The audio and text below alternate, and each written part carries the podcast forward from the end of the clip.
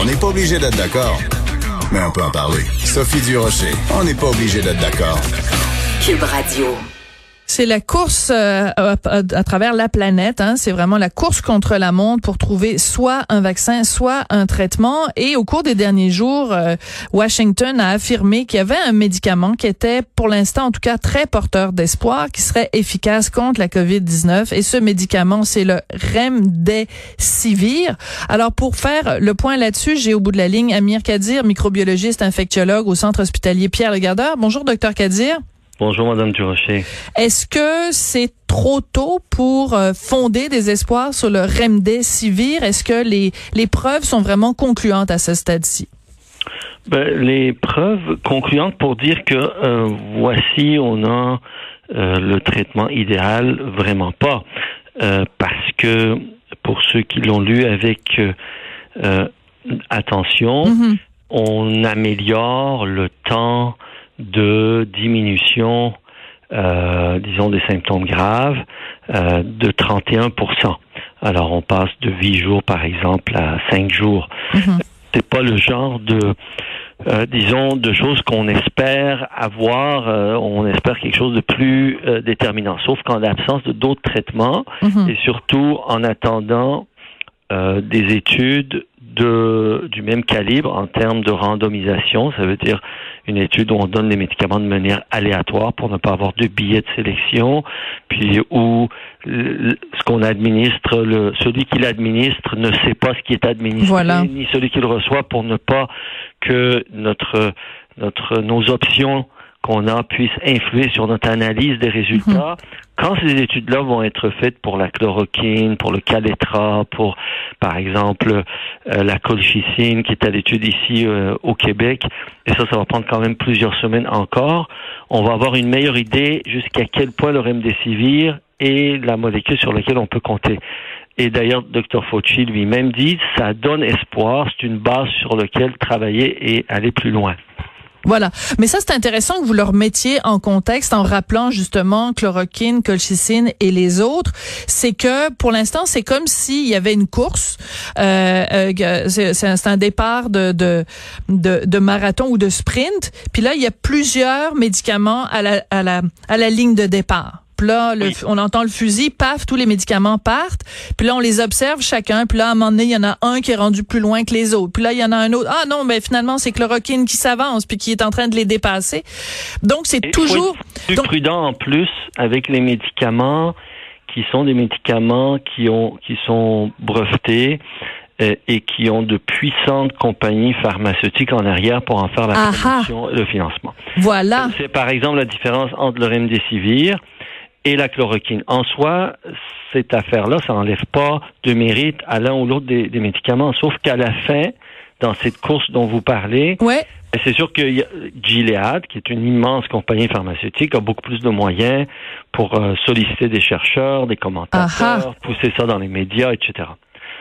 Ah mais ça c'est un point drôlement intéressant puis je veux pas non plus qu'on tombe dans le bon le, typique euh, euh, complot théorie du complot le big pharma qui est derrière tout ça mais il reste quand même que quand on compare par exemple vous avez tout à fait raison Gilead c'est une compagnie cotée en bourse et puis bon ça ça les nouvelles qui ont été données au cours des derniers jours ont fait en sorte que l'action a, a, remonté. Alors ah que paradoxalement enfin contrairement à ça du côté de l'hydroxychloroquine qui est un médicament qui existe depuis des années euh, qui coûte pas cher, ben il n'y a pas eu de, en pas que je sache, en tout cas de flambée, euh, de flambée sur le sur le marché concernant ça. Donc c'est intéressant de le remettre dans une perspective économique. Oui, par exemple, si on fait une comparaison. Oui.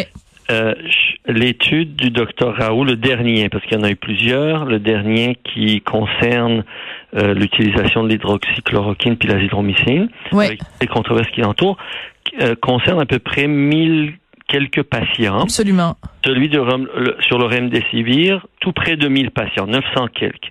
Et dans les deux cas, ce qu'on observe, c'est à peu près équivalent. C'est-à-dire les deux arrivent à diminuer mm-hmm. un petit peu le, la durée de l'expression virale et la durée des symptômes sévères.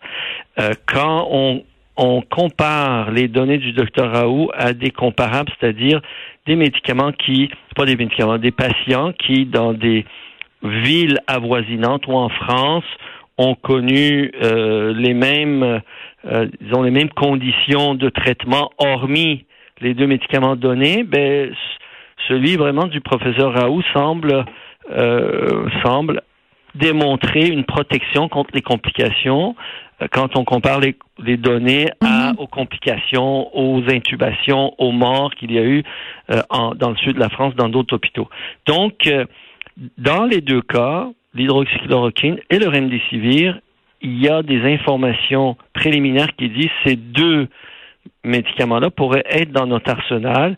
Mais là encore, je pense qu'il faut être très prudent parce qu'une bonne partie vraiment de, de la mortalité des complications est due à des à des tempêtes inflammatoires, ce qu'on appelle la tempête cytokinique, c'est-à-dire la réaction désordonnée du, du corps qui essaye de contrôler l'infection, puis ce faisant s'attaque aux poumons, aux vaisseaux, forme des caillots, et c'est tout ça qui semble, euh, disons, susciter les graves mhm. problèmes qu'on voit, y compris chez les enfants avec ce syndrome de Kawasaki. Oui, c'est étrange ça, hein? Voilà, donc ça veut dire que des médicaments dont la fonction est juste de d'empêcher le virus de se répliquer. S'ils arrivent trop tard, ben ça sera pas très utile. Voilà, mais ça c'est intéressant aussi, euh, si vous me permettez, docteur Kadir, parce que et dans le cas du remdesivir et dans le cas de l'hydroxychloroquine, et je, je comprends toujours pas pourquoi dans ce regard-là l'hydroxychloroquine est aussi controversé, c'est que c'est très très très important. Puis les protocoles le disent, c'est des médicaments, des traitements qui doivent être, administrés dès le début, dès les premiers, euh, même pas même pas les premiers symptômes parce que c'est une maladie qui est asymptomatique, mais euh, donc dès qu'il y a des tests qui révèlent que la personne a la, la COVID 19. Oui, voilà. Probablement que les autres euh, euh les autres euh, études qui sont qui sont en cours parce qu'il y a beaucoup d'études. Il y a oui, une Discovery. d'études sur l'hydroxychloroquine, puis une soixantaine sur un tas d'autres médicaments.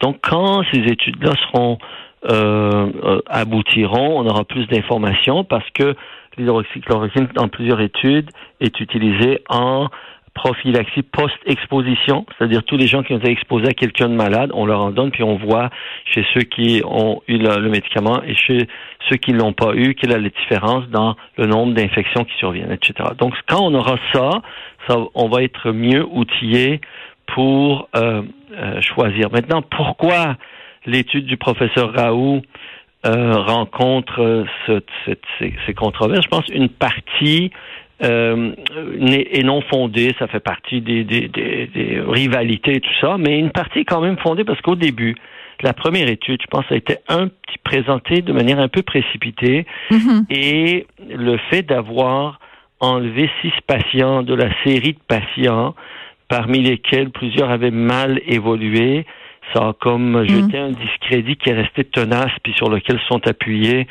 tout le monde qui avait des méfiances pour descendre l'étude.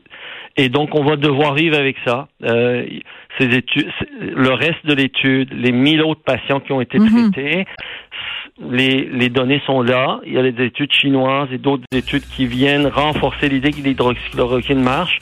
Il faut juste attendre que la bonne étude randomisée à double insu puisse faire la démonstration finale que oui ou non, est-ce que c'est utile ou pas.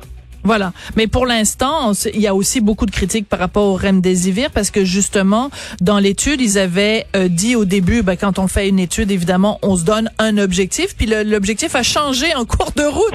Donc, euh, moi, j'aime bien, c'est parce qu'on nous dit depuis le début, il faut faire confiance à la science, à la science, mais en fait, les, les, les scientifiques, vous n'êtes pas capables de vous entendre entre vous. Ben, Docteur Kadir, c'est comme ça qu'on se quitte. Je suis vraiment ben, désolée, il me reste 20 secondes. Mais ça a été un plaisir de vous parler drôlement intéressant, le microbiologiste épidémiologiste, donc docteur Amir Kadir. C'est comme ça que se termine l'émission. Merci à Hugo Veilleux à la recherche, à Maude Boutet, à Frédéric Mockel. Merci beaucoup aussi à Gabriel Meunier qui fait la mise en onde. Merci à vous d'être là jour après jour. On se retrouve demain.